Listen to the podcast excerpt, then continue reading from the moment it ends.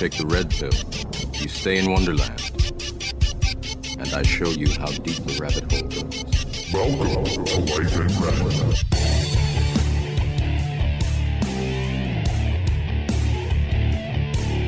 So it's been a while, but we've covered a lot of stuff, especially pertaining to COVID, the mental health effects of it in media. We kind of took a break. But as we're going into the fall, kids are going back to school. People are starting to get worried about a second wave. I think one of the most overlooked topics, and it's something I've talked about on this on a couple episodes, is not only the mental health impact of the pandemic moving forward, but the effect on the economy, on business. So today, I'm really happy to be joined by my good friend Mike Wood. He's an entrepreneur, business partner for Ottawa Special Events here in Ottawa, and now turned lobbyist, among a lot of other things. Mike, how are you? I'm good, Ryan. How are you, man? Not too bad, thank you. I'm really curious. So like right off the bat, because I think a lot of people, and we were talking this off mic, that as especially young people, we don't understand business all that well. And when we see restaurants, the events business, you know, all these places going out of business, you know, we don't understand the impact of it, the true impact of it. So right off the bat, I just want to just get that right in the open. When we see all these business closing, and God forbid we go into a second lockdown and, you know, even more start closing, like, what does that mean to Canada, to the States, to the economies? Like, what does that potential impact perhaps look like? Sure. So let me start off by saying thank you for having me on. I truly appreciate it and giving me a voice to express for so many. One of my best friends owns a business in Ottawa, and he puts it this way, and I think it will maybe make people realize. So 10 years ago, September 23rd, I lost my mom. And so while your friends, you know, go through that process in life, people can empathize, they can be there for you, they can support you. But until you go through that process yourself, it's impossible to understand it. And so having said that, kind of bringing it back to the topic at hand, if you haven't lost your paycheck during the pandemic, if you haven't known someone that's gotten COVID, while you can empathize and you can sympathize, it's impossible for you to understand the impacts that are on small business owners and the employees that have been laid off and still not rehired. So the overall impact of what we're seeing, and there's a, like, I know we have about an hour here, Ryan. We could probably, might be midnight. We're still rolling. Yeah, here. All the issues there. Yeah.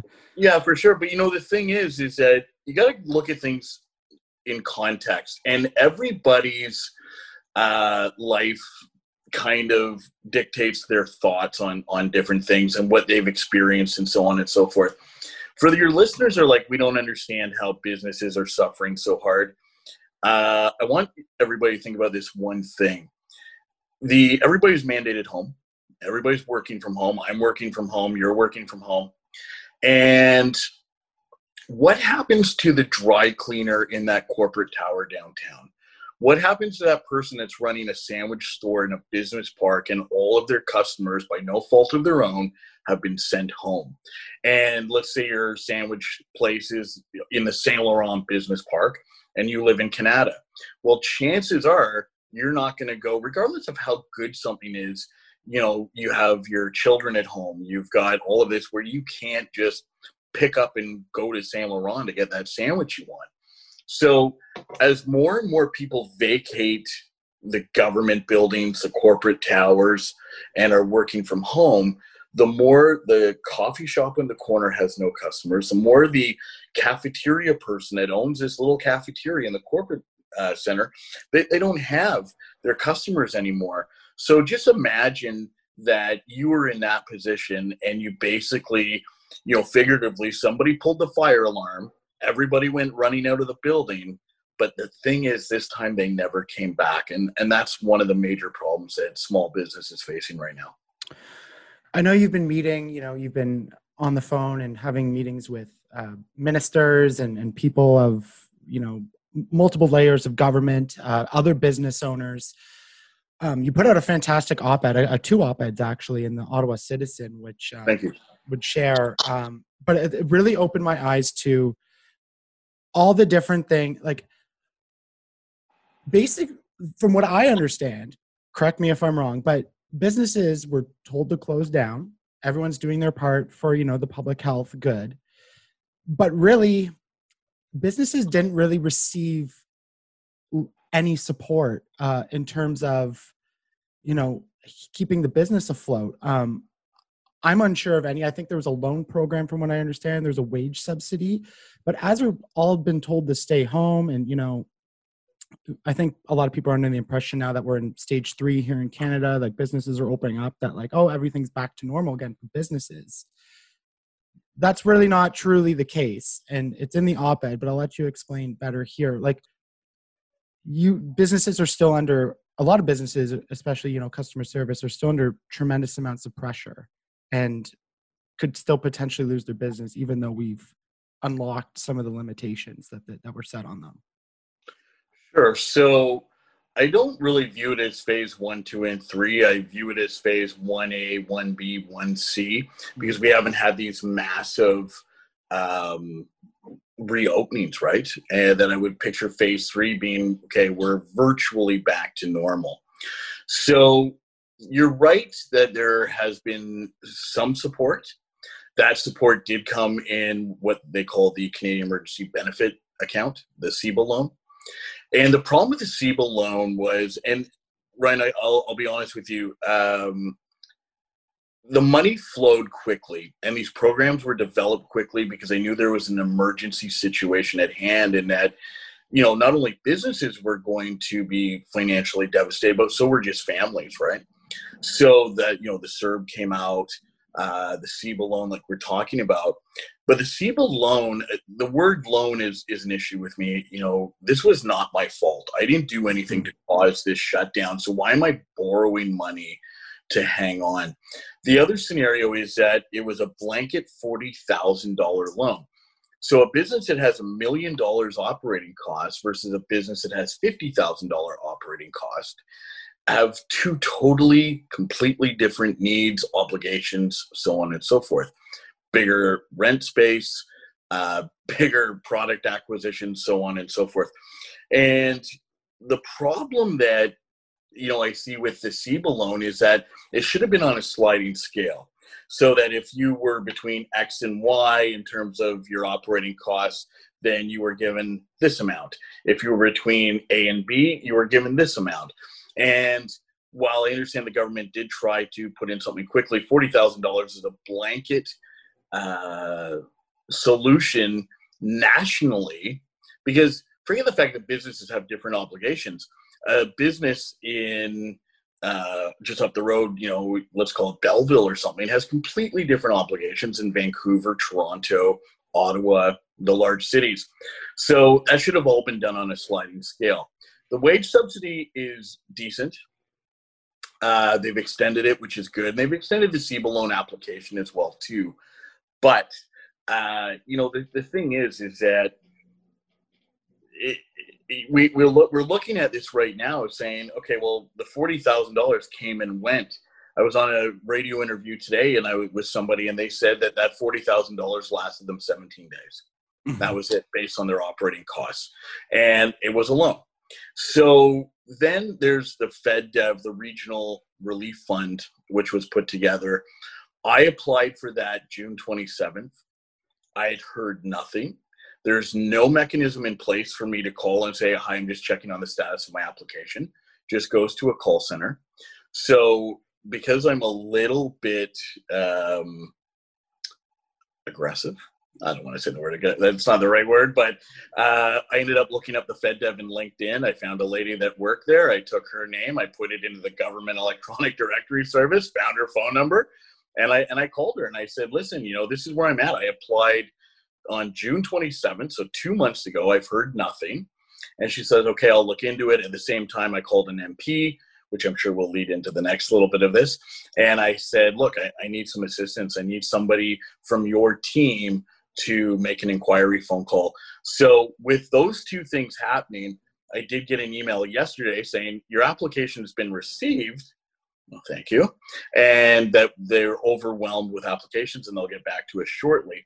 So, you know, there's other things too that need to happen. There needs to be no-fault bankruptcy. So that one of the big things that we're going to notice, and you're going to hear more and more about in the media, is that even if a business protected itself behind a corporation, okay, which many do. So, you know, this word corporation is an ugly word to some, but Ottawa Special Events is a corporation where that's just how we're structured. And so we took out loans pre-COVID on equipment to grow our business, grow the economy, and they have personal guarantees attached to them.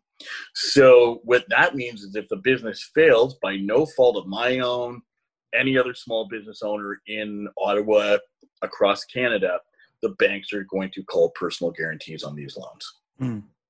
And then you start looking at people losing their homes and their assets, as per my op-ed, and that is a very, very real thing.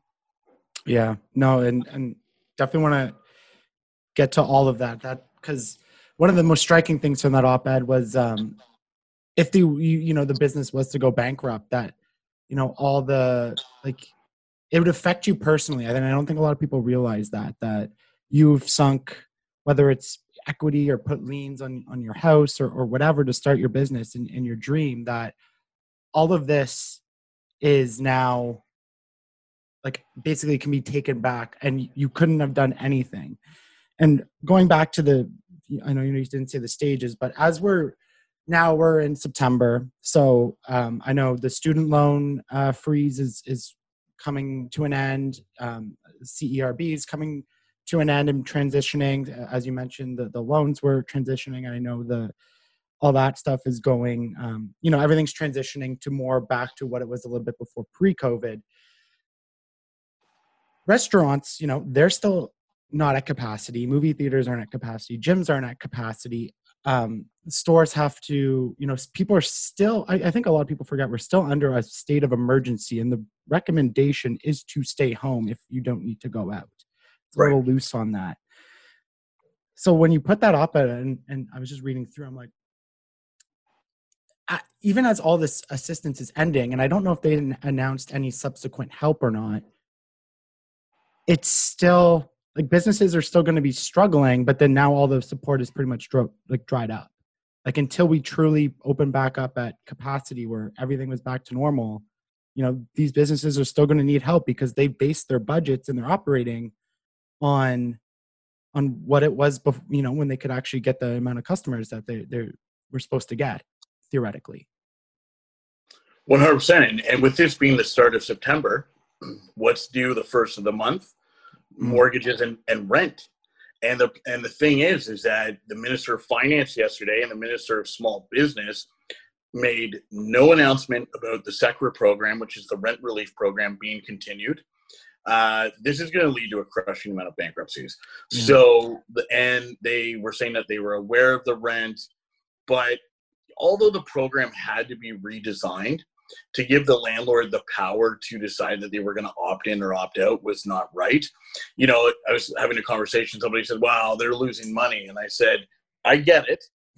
But they were asked to lose 25%, which is a profit margin.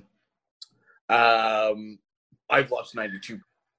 So I don't have that much sympathy for the landlords. I think the landlords that chose not to participate, made a big, big error. I think we're going to see a lot of vacant buildings, and the cost to do the tenant improvements and so on and so forth, and to get people back in. Who's going to rent a space right now?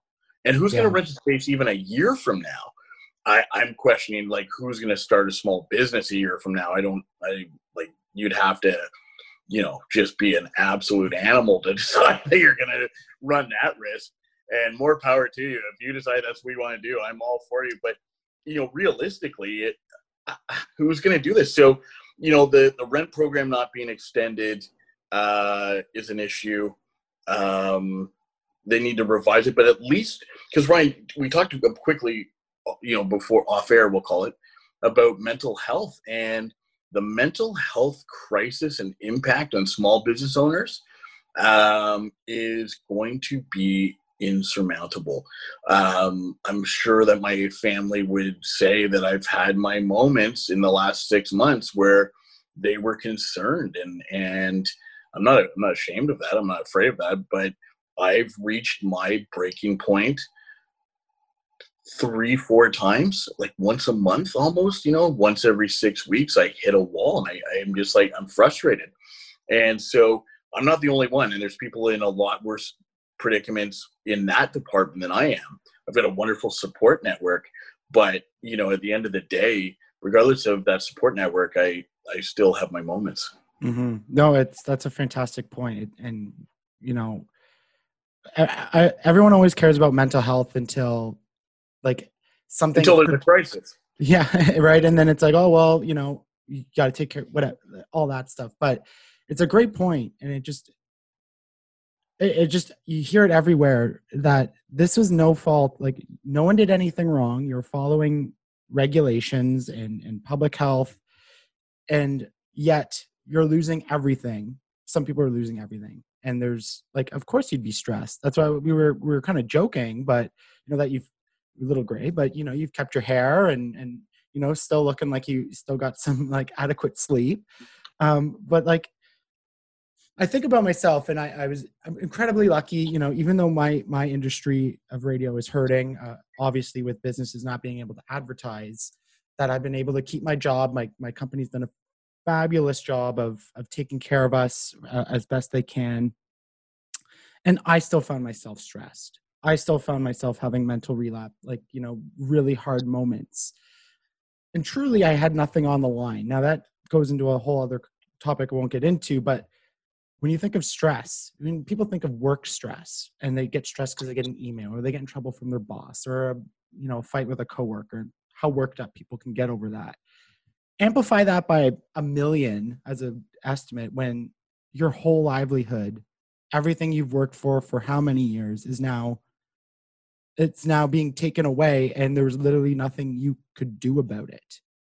Like, I just want to put that in people's minds, like how much, of course, that's going to impact people's mental health. Like that is like the wildest thing almost that could happen. 100%. And again, like I said, off the top, it comes down to people can empathize and sympathize, yeah. But until you're staring down this situation at hand, it would be almost impossible for people to understand where we're at. Yeah. And I don't blame them for that. It's just, you know, our perception is our reality, right? And if this is not your reality, then it's hard to understand. Yeah. So I'm going like right back to, you know, when we first started hearing of COVID. I know you've been talking to a lot of businesses now. You've been having round tables. I'm curious. So one of like the quote unquote, you know, left-wing arguments when it comes to all this, or socialist arguments, or however you want to put that box around it, but it's, well, businesses should have been prepared for this, that they should have had money in the bank. They should have, you know, had emergency funds, like all that, those types of arguments. So, you know, I'm curious from yourself, your personal perspective, or, you know, other business owners that you've talked to, when COVID was first announced or became sort of like a threat, what was your like initial thought about that? Was there a worry? Like, did you even think that, okay, now I'm going to have to pivot my business, that the closing down was even maybe a possibility? You know, what was kind of that initial reaction before we went into full lockdown? So it's funny. I had this thought the other day, and I remember at night watching, you know, the nighttime news, the 11 o'clock news, about Wuhan. And there's certain images about Wuhan that stick out in my mind. One, how empty it was when they locked everything down, and not a car on the roads. And they were showing these images, and I kept thinking to myself, I'm like, oh my God, thank God that's not here.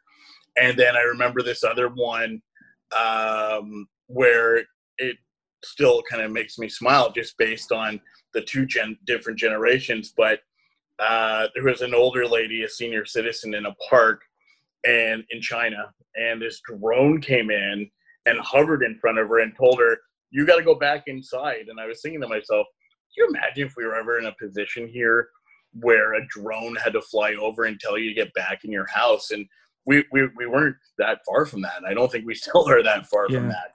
So, you know, and I remember thinking to myself, you know, there's no way that COVID's going to come across. I don't know why.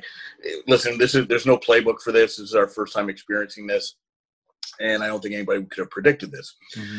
So, you know, the thing being is on March 15th, I had a weird feeling that the whole city was about to shut down. I've had a weird feeling the country was about to shut down. So I called a city councilor friend of mine and I said, is this warranted? Like, and he said, I would start calling MPs and MPPs right now. So I did that. And then that took my whole life in a completely different direction, which we can chat about. But, you know, this is, again, like you said, this is no fault of anybody's. Everybody respected the rules that were put in place, although flawed. You know, the one thing, Ryan, that if I'm mad over something, I'm mad over the fact that Walmart was not roped off for just groceries and pharmacy. I'm mad that Costco was not roped off for just groceries and pharmacy and true essentials. You know, that pair of sandals or whatever to me is not an essential thing that you needed. And so when it comes to the people, one thing too, and I just want to touch on this quick, is that we look at McDonald's, okay? Let's say McDonald's did suffer. And everyone's like, oh, it's been corporate Canada, blah, blah, blah. That's somebody that has invested in a franchise and they bought that business. So in some ways, McDonald's is still a small business to somebody. So, you know, McDonald's being fast food, it wasn't hurt. But, you know, the thing is that my friend owns Trade Secrets at the Rideau Center, you know, and no Ottawa U students. The LRT is still not working properly. No tourists, and the mall was closed. And so there's nobody down there. So even though we look at Trade Secrets on the wall as, wow, well, who cares? It's a big American corporation or whatever the case is. It's not. It is somebody in our community that owns that business, put their life savings into it because they had a passion for something. And this is where we're at. I know we've kind of like, I've deviated all through this. But these are like, there's so many things to consider. And, you know, on the flip side of it, I got a message from somebody the other day saying they're concerned about the national debt and we should be focusing on training businesses and retraining businesses to pivot.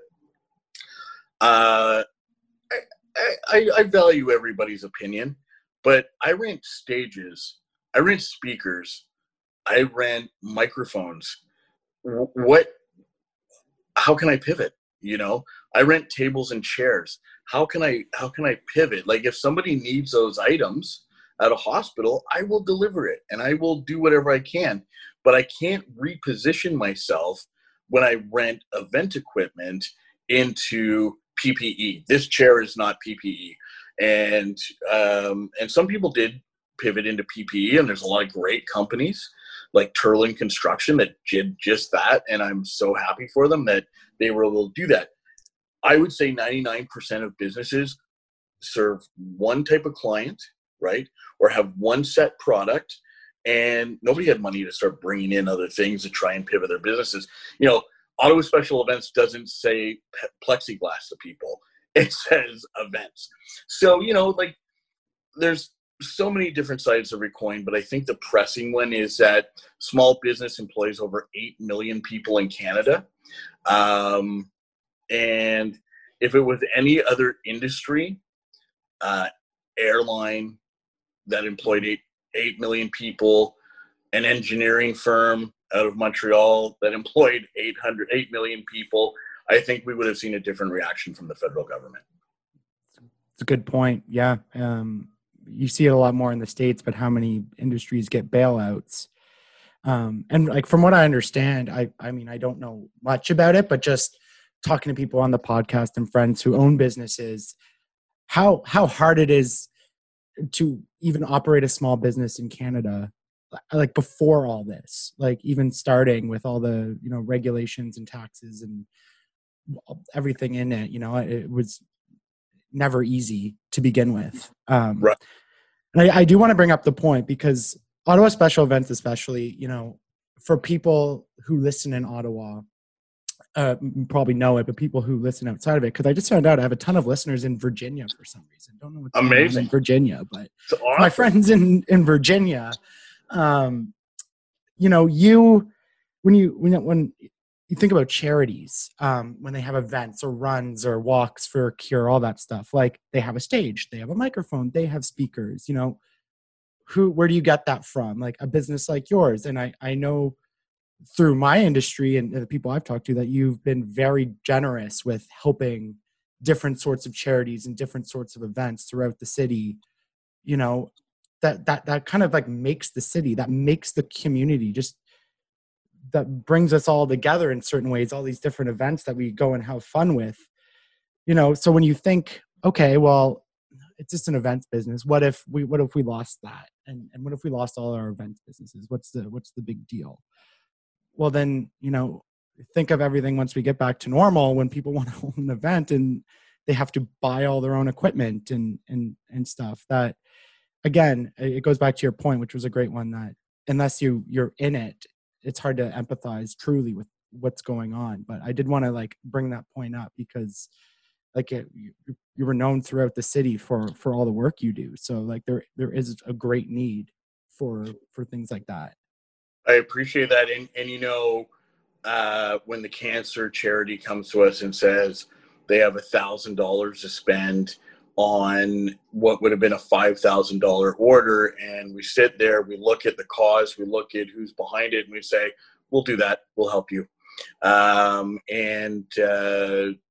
You know, who's going to sponsor these charities? I feel very badly. I had a charity reach out, and they were looking for a donation and a ticket purchase, and that's not in our cards right now. Yeah. So where we normally would have bought it. And again, this is not for me to say, look at all the wonderful things we've done, but we created something called Keep Ottawa Warm. So we've got 10,000 people on a mailing list, and then we've got probably 50,000 on social media on all the channels. And so I was getting off, for your Virginia listeners, you'll just have to picture this in your head. So I was getting off Bronson, the Queensway. I was heading eastbound, get off at Bronson. So I got off the freeway, and at the corner there was a gentleman. It was February, and he asked me if I had any money, or asked me if I had any clothes or food or anything. And I said, I don't. Had to be about minus 35 Fahrenheit. And he said, I'm going to freeze to death tonight, man. I'm like, I drove away with that as, okay, I have to do something. I can't let all these people freeze to death. Granted, there's shelters in town. We've got great social services. Some people can't access them, don't want to access them, whatever the case is. So the next day I created something called Keep Ottawa Warm. And I put out to all of our customers, if you have winter clothing that you would like to donate, please drop it off at Ottawa Special Events. So we've done this for the last 4 years. Over the 4 years, we collected over 10,000 pieces of winter clothing. We didn't give it to a charity. We went to the shelters directly ourselves, and we dropped them off ourselves. We didn't want them going to a thrift store, although they play an important role in the ecosystem as well too. We went and we hand-delivered them to the people that desperately needed them. We went out on the street. We handed out people that were sleeping on the street. We said, here, take these jackets, you know, take these sweaters. You're going to need this tonight. It's freezing out here. You know, at Christmas time every year, we teamed up with Costco. And the last time they did it with us, they gave us 180 frozen turkeys for free. And when we went to pick them up, they said, you know, here's a $500 gift card. Go buy some veggies while you're here. Mm-hmm. And so it was all free. We took it all down to the Mission for Men, the homeless shelter for men in Ottawa. And so these are the things that small business does. And we do it without any fanfare, without any announcement. And so, you know, while, you know, people are wondering, you know, what they can do to help, we're the ones that are generally leading the charge on that help. And, you know, one of the things I remember we put out too at that point, we had so many winter clothes one year. We said, look, if you are struggling, you can come and pick up winter clothes. You can go through, we have them on all of our coat racks because we were in coat racks. So all the clothes are there, all the boots are there, and a woman called and she said, what's the catch? And I said, there's no catch. And she says, I can just come and look through clothing for my children and for free. And I said, ma'am, if you need it, you are welcome to come. Nobody will ask you a question, nothing. So she came and she was crying and oh my goodness. But, you know, and the other thing that we did too as well is, you know, we have a cotton candy machine and a popcorn machine, among other things. And we went to Canadian Tire on Clyde for years. And the week before Christmas, we gave out free cotton candy and popcorn, hopefully for a donation. And then, so the one year we raised $4,000 in cash. I gave the $4,000 in cash to my staff. And I said, go on a shopping spree and buy all the toys for Toy Mountain. And so like the staff loved it. You know, they each got like $500-600 and they, there's videos on YouTube of them going through the store. It was like the Price is Right, man. They were just like wheeling their carts and they were so excited. So we filled a full truck with toys for kids that are needed. But, you know, small business, we're not millionaires and we're part of the community ecosystem that tries to give back as much as we can. And generally, I would say most of us put ourselves second, third, or fourth. Ryan, the one advantage, and I hate, it's crazy saying that word, to the pandemic, was that this was my first Canada Day off in 10 years. Mm-hmm. And I would start at 5 o'clock in the morning, and I would get home at 3 o'clock in the morning, a 22-hour day, and then sleep a couple hours and go back out. So it's been able to let me push this giant reset button on my life, too, as to what's important, not be out working, you know, 14, 15, 20 hours a day. And, you know, it's not healthy. And so I've really been able to sit back, look at everything that I've gained, looked at everything that I've lost. And if I truly looked myself in the mirror and said, am I any further ahead in 10 years? I think the answer would be no. Mm, right. We've referenced it a couple times, but you made the transition to lobbyist. So how did that go about? What was that decision like to kind of make this transition while you're fighting for your business? Funny, it's funny that you use that word. Which one? Because lobbyist. Oh. So here's where I'm at. So I'm not sure how much you know about my background, but for 10 years, I worked in the music business and I was a touring guitar player. And I'll just show your audience this. So I have, there we go. Over here, I have my wall of fame with all the different people that I worked with. So there's like Casey Kasem and I, if you're a radio guy, so you'll know who Casey is with America's Top 40. Velvet Revolver. Yeah. The soup Nazi from Seinfeld, Larry Thomas. And so anyways, that was my life. That's the only thing that I really knew. And then, so the event transition really wasn't that much of a change, right? And so going back to what I was saying earlier, when I spoke to the city councilor and I said, what do I do? What's my move here? And he said, you got to start calling and writing your MPs and your MPPs. So I was like, you know, my dad, I love my father. My father will call me and he's like, so I wrote a letter to Justin Trudeau today. I'm like, oh, God, this is a waste of time. It's like, oh, I sent one to Bill Morneau and I really let him have it. I'm like, Dad, do not say you know me. Like, this is crazy. So anyways, I became my father overnight. So I sent this email to Catherine McKenna, who's the Minister of Infrastructure, especially for your American friends. So I kind of view Catherine McKenna now, she's been kind of promoted again, but I viewed her at the time as number 4 in Canada. You had the Prime Minister, you had the Finance Minister, you had Chrystia Freeland, who is now the current Finance Minister, and then you had Catherine McKenna, and she's that high.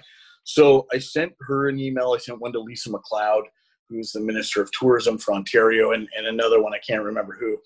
But within an hour, and I requested a meeting, and within an hour I got a note back from Catherine McKenna saying, I will meet with you over Zoom. And I was like, maybe Dad's not so crazy.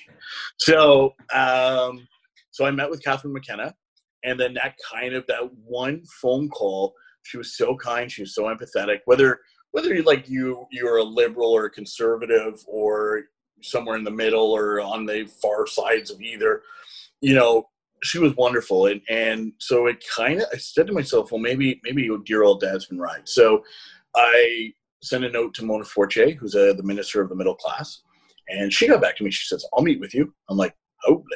So then Pierre Poilievre ended up calling me, Marie-France Lalonde, Bill Morneau's parliamentary secretary got hold of me and he said, I will meet with you as well too. So the first two was myself and the Ottawa Board of Trade. So the other ones, I just said, okay, if this is where we're going, then all small business owners need to have a voice, like straight up. So this term lobbyist, I had a woman come at me on Facebook and start referring to me as a lobbyist, and she wasn't overly friendly with me about it. There's a negative connotation to it for sure. Yeah, just and she said, you know, I had to register myself. I'm like, what do you mean register myself? I'm just trying to save my small business and help my friends. Like, and then so what I ended up doing to protect myself was I did register as a federal lobbyist. I did register as a provincial lobbyist because there are fines involved, and God knows I don't need one more problem in my life if somebody deems I've been lobbying, like a guy hosting a podcast, but whatever. So anyway, so I registered, and then I've met with the Minister of Small Business twice for Ontario, and I got a note from Pierre Poilievre's guy who said, look, there is a standing committee on finance hearing on the impacts of COVID, and I think you should testify before the House of Commons. Again, you saw the wall. That is one life, and this is the new life that I've got going on. So this is nothing. I didn't even know that people could testify. Yeah. So, and just at like non-politicians, I thought that, anyways, I've learned a lot. So I said, sure, I'll do it. So I testified June 2nd. Before the House of Commons Standing Committee on Finance via Zoom, just like this. And then that started to snowball, and then media started calling me like crazy. And they wanted to support me, which is amazing. And so I have met with countless ministers. I'm trying to think of if there's anybody else. Oh, and then after the House of Commons, Wayne Easter, who's the chair of the Federal Finance Committee, agreed to host a roundtable with me, which I thought was a pretty cool thing. The shadow minister, the critic of Mary Ng, the Minister of Small Business, James Cumming, he agreed to do a roundtable with Ottawa small business owners and myself. And so, you know, it kind of snowballed, and then I got this phone call, or an email actually, sorry, from the Minister of Small Business for Ontario, from his office, saying that they're doing a study on the impacts of COVID-19 on small business with Queen's Park and their finance committee. And he said, I'd love for you to apply. So I thought to myself, wow, now the government's asking me to appear as a witness. So I did. And my question to him, and really like my only question, was, can I put this out to other small business owners in Ottawa? And he said, absolutely, bring as many people as you can. So I know for sure that I brought 18 people. Like, and it's funny, Ryan, I'm sitting there at 44 with my Gibson Les Paul hanging on the wall from my touring days, watching the Ontario Parliamentary Channel like I'm watching the greatest documentary, like as if I'm watching the Michael Jordan documentary. I'm watching everybody testifying before Queen's Park, and I'm thinking to myself, there's no way this is what my life has become. Yeah. Like, and I'm PVRing it so I can go back and rewatch people, and I'm like, oh my God, my father. So anyways, I did that. I testified before Queen's Park on August 17th. And then so many people that you know too, like Glenn Shackleton from The Haunted Walk, he did it. Paul Goulet from Little Ray's Reptiles, he did it. And all the way down to smaller businesses, but Carla Briones, who owns Global Pet Foods franchise. Again, there's that word franchise again.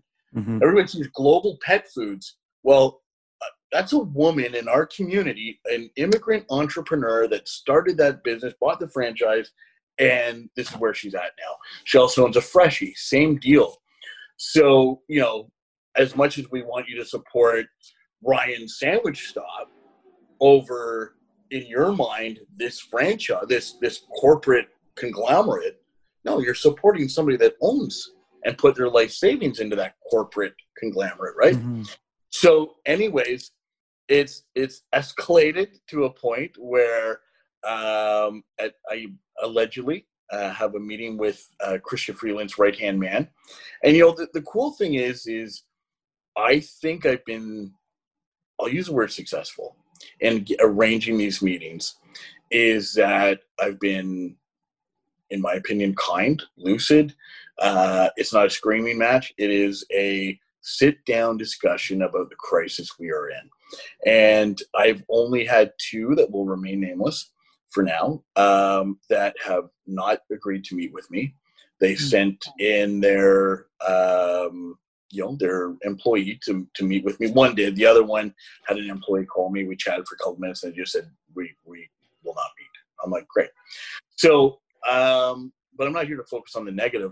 The scenario being is that everybody's taking the time. I was out for a walk on Sunday night at 9:00, and Bill Morneau at the time, his chief of staff, had his right-hand man send me a text saying, hey, Elder Marquez thinks that we should talk.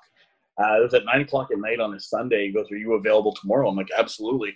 So I think I've built a reputation that I'm here to have an honest and open discussion, no finger pointing.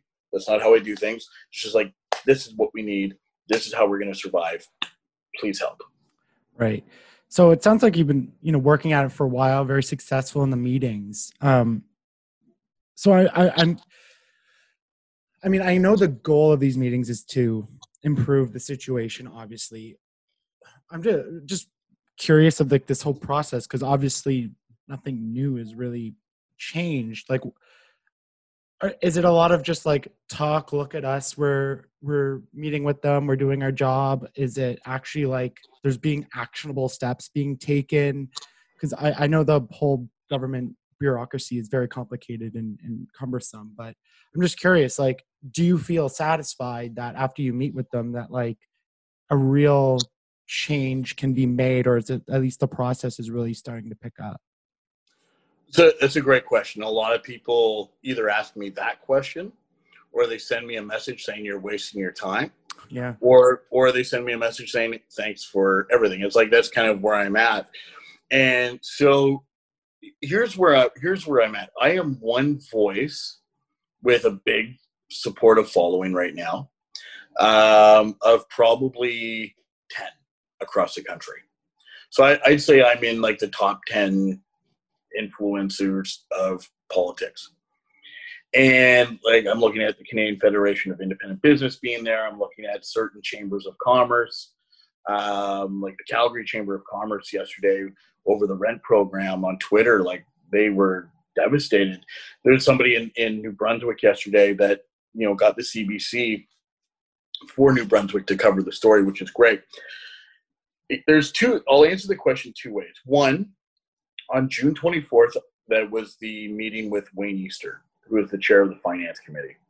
And my thing to him at the time, because the CECRA program was going to run out then, I said, Wayne, what are we going to do about the rent program? Because you cannot not extend that program and have businesses go back July 1, Canada Day, and lose their businesses. It doesn't make sense. And so I, rightfully or wrongfully, I believe that conversation with all of the Ottawa small business owners on there saying the same thing got an extension of the CECRA program, or at least was a voice in it, the last voice they needed, whatever the case, wherever that fit in, I believe that piece of the puzzle was part of that phone call. So moving forward, I agree that, there hasn't been that much forward momentum. There hasn't been that much change. Although the CEBA loan, which was the last day was to apply, was August 31st. That was extended. So I do believe that while it's not happening tomorrow, while it's not happening a week from now, it happens a month from now, whatever the timeline is, I think that it's very important that people have a voice. They express that voice. And I would rather, Ryan, if everything collapses, I would rather, I could live with myself knowing that I did everything I possibly could than to say if I'd only got involved. And, you know, the thing is it's funny. I'm at the point now where I'm meeting with opposition. So my first thought was go after the political party that's in power. So I've gone after the opposition, or the opposition's come after me, which is a good thing, saying, what can we do to help pressure the government for change? Mm. So after my testimony on the 17th before Queen's Park, Joel Harden, who is the NDP MPP for Ottawa Center, man alive, this guy has been amazing. We've spoken 3 times since. He's like, how can I help? What can I do? Where can I apply the pressure? And so that's where I'm at now. Like, you know, I've met with everybody. I've tried to have second meetings. I've been turned down, truthfully, saying you've already met once. And my argument there, dude, is that I met with X, Y, and Z April 15th. Mm. We are now September. Everything was changing so quickly that, yes, I get it that we met in April, but every month, every week, every day is a different situation with COVID. So I would like to see them meet with me again over the programs that have been implemented. And again, I'm not ungrateful. I know that programs were implemented quickly and everybody's doing the best that they can, but there needs to be some revisions here. Right. So that's a good segue into my next question. You know, you've talked to so many different business owners and, you know, everyone has their own kind of diverse set of needs and everything. But, you know, in summary, just from what you've gathered, what would have, if you were in charge of implementing these protections for small business, what would you have done? And what would you, you know, institute moving forward to ensure that, you know, the businesses that are still open continue to be open, and especially if we do hit a second wave where we have to put in more restrictions and close up a lot more? Sure. And there's a couple things I want to touch on, if that's okay, because that spawned other thoughts that I had that I was going to mention before. So you're saying that some people are wondering why we weren't prepared for this. Yeah. We actually were. And what ended up, and by that, I mean, we all paid into business interruption insurance. And business interruption insurance is to protect us if we cannot operate. Okay. So the problem being is that the insurance companies all decided that a pandemic is not covered under business interruption insurance. So that's one of the biggest things where, you know, I paid tens of thousands of dollars into covering. Now, because I try and look at both sides of the coin with everything. Business interruption insurance covers you if your business burns down, floods, whatever the case is. And I can look at it and I can say, okay, it's not just my business that's on fire right now. It's every single business across Canada. So how are the insurance companies supposed to cover that? So I made a suggestion to my insurance broker that, just give me back my premiums that I paid. I paid tens of thousands of dollars in premiums. This will at least cover me for a little bit. The answer was no, and I've had no claims. So the insurance companies have been hiding behind a force majeure clause, which is something I brought up at Queen's Park, and I just said it's unacceptable. If you look at the Ottawa Citizen today, this is unbelievable. So insurance companies now have stopped offering policies to businesses. And one of the businesses that the insurance company dropped, you're sitting down there, bud? You ready for this? Yeah. They dropped the city of Ottawa. And so the city of Ottawa had to turn around and get a new insurance, and it doubled. So I'll send you the link. So it's not just Mike Wood who owns a small business. It's not just Tim Smith that owns a business and, you know, Mary Rogers that owns her business. It is, even the city is experiencing these problems with the insurance companies. So what's going to happen with that? An extra $6 million. Where's that going to come from? Taxes. Taxes are going to go up because the insurance companies aren't playing ball. And so, you know, there's so many different parts to this. If you want to just also recap the last bit of what you said, then I can come back to it. But I'm so passionate about the insurance companies that have literally let down all of these people, you know? Yeah, literally did not do what insurance is for and why we pay into it. And I don't think it's any surprise that insurance companies are doing this. Thankfully, they're not sponsoring any of this, and I hate them too. So but I was just, wondering, so, if you had that magic crystal ball and you could solve all the problems here, how would you have protected businesses better? Like, what would you have done that the government didn't do to protect them kind of in the past as we moved into this point? And like, what would you put and do moving forward? Sound like I'm asking like as if you're a politician, like, what are your policies on? But, just so people understand like what we can do to conceivably help small business, withstand everything that's happening. Sure. So, and it's a great question. So number one, all of the different countries around the world have done different things, mm-hmm. right? The United States have done different things. Sweden was no lockdown. Mm-hmm. And they went for the herd immunity. I don't think I'm for that. I'm not that far on that side of things. I think the government did the right thing by shutting us down. And I think what we have to do is we have to look at the country of Denmark, where they implemented something. You can find it online on KPMG's website as well too, called the freezer method. So what they did was they took all small businesses in Denmark and they put them in the freezer. They closed the door and they covered operating expenses. You couldn't make any money. You couldn't, but basically they covered all of your op costs. So I think that could have been better looked at. I think everything that kind of almost comes back to the sliding scale of things. I have a friend of mine and she was devastated because she owns a store that was mandated closed and people were going to the big box stores and they were saying, oh, do you have balloons? Oh, do you have this? And she actually went into Walmart and there was a piñata hanging there. She owns a party store and it was the same piñata that she was selling, but she was closed, but Walmart was allowed to remain open. So Loblaws, bless them. They, people, once people start asking any business enough, hey, do you carry this? We all get it. If you want a prime example, we got enough calls for mannequins for people doing trade shows and they want to put clothes on them that we bought mannequins. And so Loblaws actually had an online ad saying, we now carry your non-essential essentials. And so they knew exactly what was going on. They took advantage of it. And then, listen, small business would have done the same thing over a box store. But the problem is that the regulations put us in a position where we couldn't open. So, I would have done probably some sort of freezer method. I would have definitely had everything on a sliding scale. I think the CERB program should have been on a sliding scale. Now, Ryan, think about this for a second. If you're on EI, you can work X amount and then your EI gets cut back.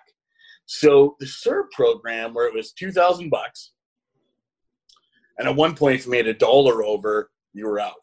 They claw back your $2,000. If then they came in, they said, okay, well, you can make up to $1,000. But if you made 1,001, they would take back the 2,000. And so people on minimum wage, and I'm talking about youth, I get it that an adult with family obligations, but minimum wage is designed as a starting employment spot for, young people that are getting into the workforce. They figured it out that if they worked 17 hours a week times $14 an hour, works out to $2.38. Then if you take that and you multiply it by 4 for the month, it works out to just shy of $960. So all these people were only willing to work 17 hours a week. They wouldn't work any more than that because they would lose their $2,000. So like EI, it should have all been on a sliding scale. The more money you make, the less you make on the CERB, and it would encourage people to get back to work. Right now, a lot of people they're like, I'll wait till the CERB's over. And the crazy thing too is, talking about restaurants and what's coming next. Dude, we are a month away 2 months at the most of non-dining outside temperatures. Mm. How's this going to work for everybody? Where you can only have 50 people inside, but Costco, it's, you know, if you own a restaurant that has 5,000 square feet, it's a big restaurant, versus one that has 100 square feet, you can have up to 50 people inside. That's the law. But the thing is that Costco, you know, it doesn't matter how many people are in. And I get it, that's based on square footage as well, too. But the thing is, though, is that they come out with these little tiny, you know, gummy bears, and we're like, ooh, gummy bear. But then it stops at some point, right? So that's a good point. Yeah, you're right. Like, why does you can only have 25 people in the restaurant, but 1,000 people in the store? You know, I go to Walmart now, and you don't even have to line up anymore. Like, you just, nope. People just roll right in, and it creates that, like you said, that double standard of what's fair and what's right. I did want to touch on something, because I always love to play a devil's advocate type thing, because one of the common arguments with that, well, you know, why should people go back to work if, you know, businesses aren't willing to, you know, match that $2,000 that the CERB is getting it, right? Like, businesses should be paying that if they want their employees back. Like, that's what they've deemed a livable wage. I'm just curious. I don't know if that's ever been brought up to you, or if you kind of have a response to that type of the argument, but it's one I see a lot, and one particularly from people my age, around my age. Okay, so $2,000 is, in my opinion, not even a livable wage, right? Yeah, it's tight. 24 grand a year, I don't think anybody is, that's not what we're aspiring to. That's not going to get you a weekend away in Toronto, you know, your rent, your food, your kids, whatever the case is. But I would say this, I would say small business would be more open to this discussion if it wasn't a pandemic and our numbers weren't down 92%, right, 50%, 70%. Today, I get it, that's an ask. And I think that's something that if you get the right person, we'll use the word lobbying. We get the right person lobbying for that. Even a young person, like, it's never, if you've never been involved before, it's never too late to start. So, you know, the thing is that if that group, that interest group can organize themselves, then yeah, sure. I'm all for it. The only thing is right now, small business doesn't have, in some cases, enough money to bring the entire staff back. Mm-hmm. And I don't think that it's something that will be viable anyways, my opinion, for probably a year. Yeah. But I'm not against it. It's very interesting that you would say if people get involved in government, that they can make change. I don't know if people realize that. I think they just would rather tweet obscene things at their ministers and hopefully they just listen. That gets you nowhere. And, you know, I had an MP DMing me on Twitter this morning because she knows that the response she's going to get is going to be professional, courteous. You know, I think there was a thing that you probably saw online too that Mike Tyson said, where social media has made people way too comfortable saying whatever they want without getting punched in the face, right? So that's pretty much where that's at. So. Yeah. Before I let you go, how can, you know, besides someone like me who works in the media as a podcast can maybe help get the message out a little bit, but like your average day person who wants their favorite restaurant to succeed, they want their favorite store to, you know, be successful. How can we help other than just, you know, purchasing or supporting you financially? Like, how can we help further along the cause of business? How can we get involved beyond just the power of our dollar? Great question. So review our businesses online. If you've had a great experience, you know, a lot of people just type in, you know, tacos Ottawa, and then they will see the restaurants that are listed that sell tacos. It's like, if you've been there, go on and review it. And, you know, if you haven't had a good experience, let's just say that's the case, please don't rate a review, call us and we'll fix the problem. We'll have you back. We'll make it right. you know, share things that we post on social media so other people that may not be aware that we exist. These are all things that don't cost anything. You know, marketing at the end of the day is all about creating awareness and turning that awareness into sales and demand. And we need our fans of our businesses to be our biggest marketers and just help us create more awareness that we still exist. It's a good point, and something I bring up often because, you know, would I like my podcast to be a business one day? Yes. Is it there? No. Yet, hopefully. But it will get it, man. This has been amazing. But I love it.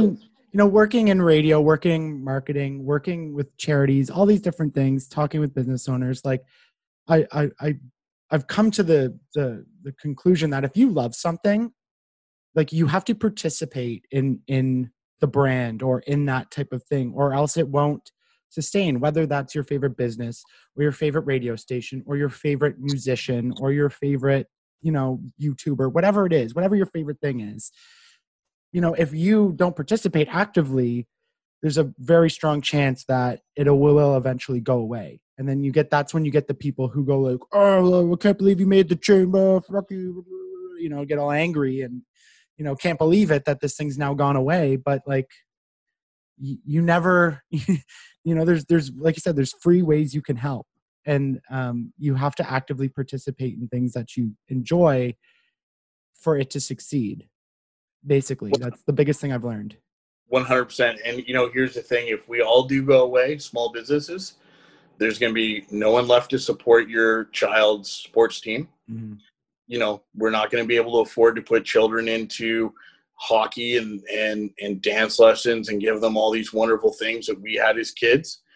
And so if you want to see that perspective, stay. And because, you know, I haven't seen a Nepean House League hockey team called, you know, the Nepean Walmarts.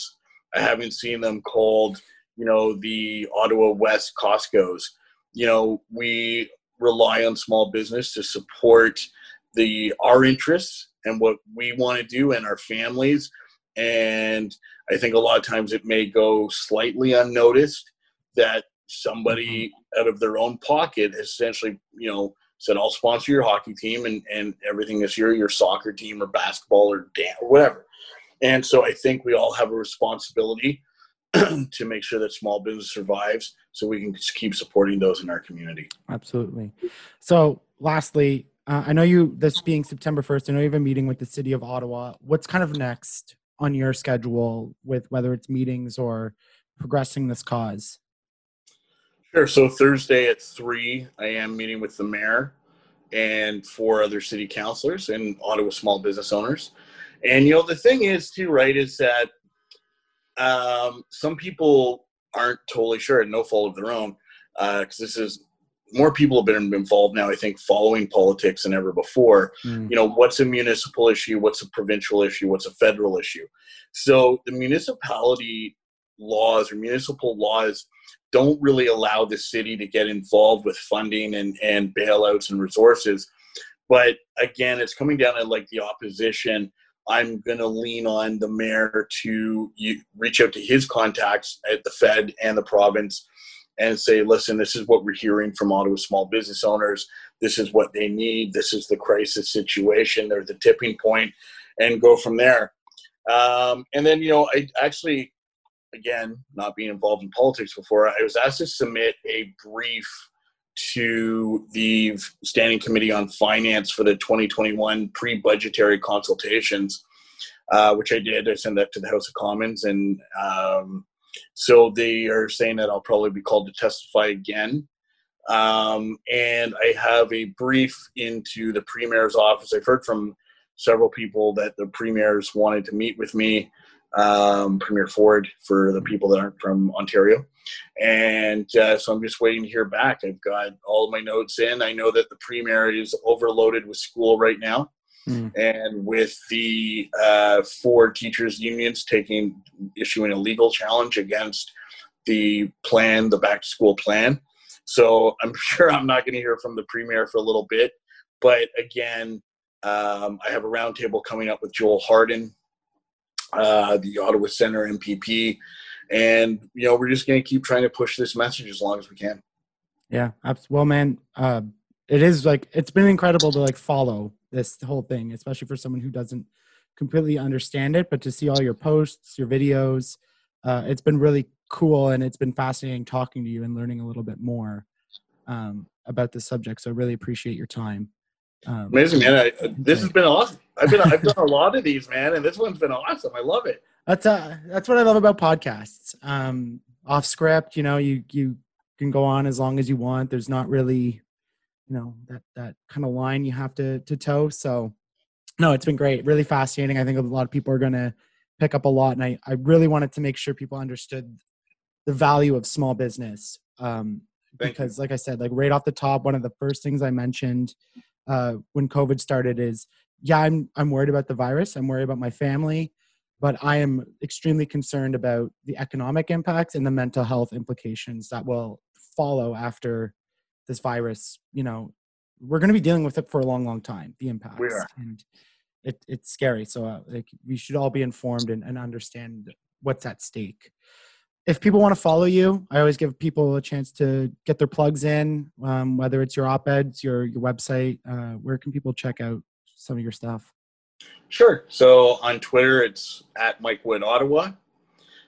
People I do have a small business advocacy page on Facebook, which is @MikeWoodOttawa. And I think for LinkedIn, you'll have to double check, but I'm pretty sure I went with Michael Wood for Michael Wood Ottawa, or Ottawa Michael Wood, something along that line for LinkedIn. I thought maybe I better say the full name on that platform, right? But, you know, on Thursday, we're going to be live streaming the meeting with myself and the mayor and the city councilors. Okay.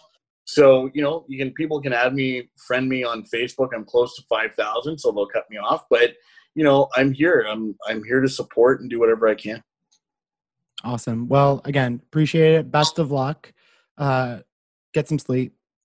Thank you, man. But appreciate it. Be good out there. Wonderful. Thanks, Brian.